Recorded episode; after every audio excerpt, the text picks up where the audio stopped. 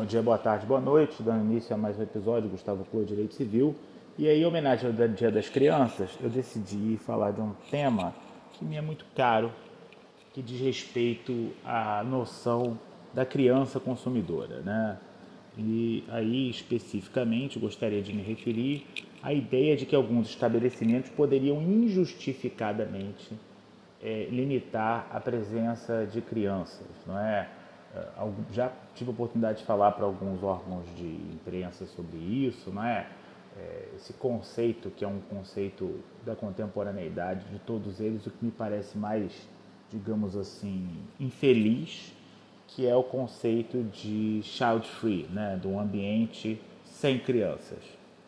É, sem entrar, obviamente, em nenhum aspecto social e, e, e moral dessa infeliz ideia, é, eu gostaria apenas de lembrar que o artigo 39 do Código de Defesa do Consumidor veda que um consumidor que deseja pagar pelas suas mercadorias à vista seja impedido de fazê-lo sem que haja uma boa justificativa.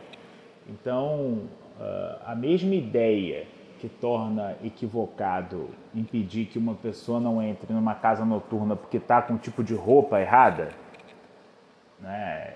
pessoas que são barradas em porta de boate, isso também é uma violação do Código de Defesa do Consumidor. A mesma ideia é a ideia que anima e que justifica eh, a ilegalidade de barrar uma criança que esteja acompanhada dos seus pais e que deseja consumir um alimento, uh, enfim, frequentar um determinado local e que vai pagar por isso, né?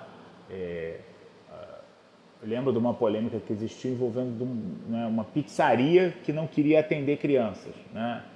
E, obviamente, nenhuma criança acompanhada ali dos seus pais ou num grupo de crianças estava propondo comer pizza grátis, né? Todas as crianças iriam pagar pela pizza, né?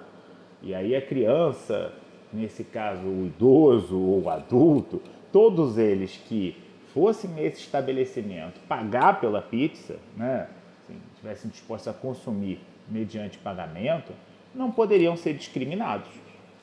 Obviamente, a criança pode e deve ser impedida de frequentar ambientes que, que não, tenham, não tenham nenhum benefício para ela, né, por uma questão de segurança. Então, se você tem uma casa noturna, um bar assim, funciona de madrugada com música ao vivo, você pode impedir a presença de criança por entender que o ambiente ali é, é excessivamente adulto para a presença de uma criança. Né? E a proteção da criança. Aí eu estou preocupado em ter um ambiente é, que não é adequado para quem é muito novo mesmo. Aí é diferente, né? O foco é consumo de bebida alcoólica, é pegação, não tem nada de errado, mas isso não é ambiente para criança, todo mundo sabe a diferença. Né?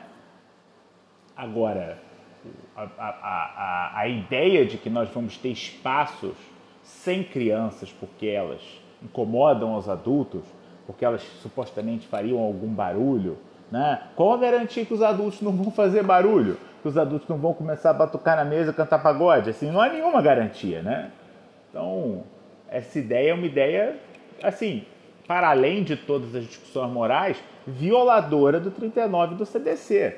E por isso como professor de direito civil, eu sempre me posicionei e sempre vou me posicionar no sentido de que o consumidor criança deve ser aceito e, e bem recebido, como qualquer consumidor em qualquer estabelecimento. Até a próxima, um abraço.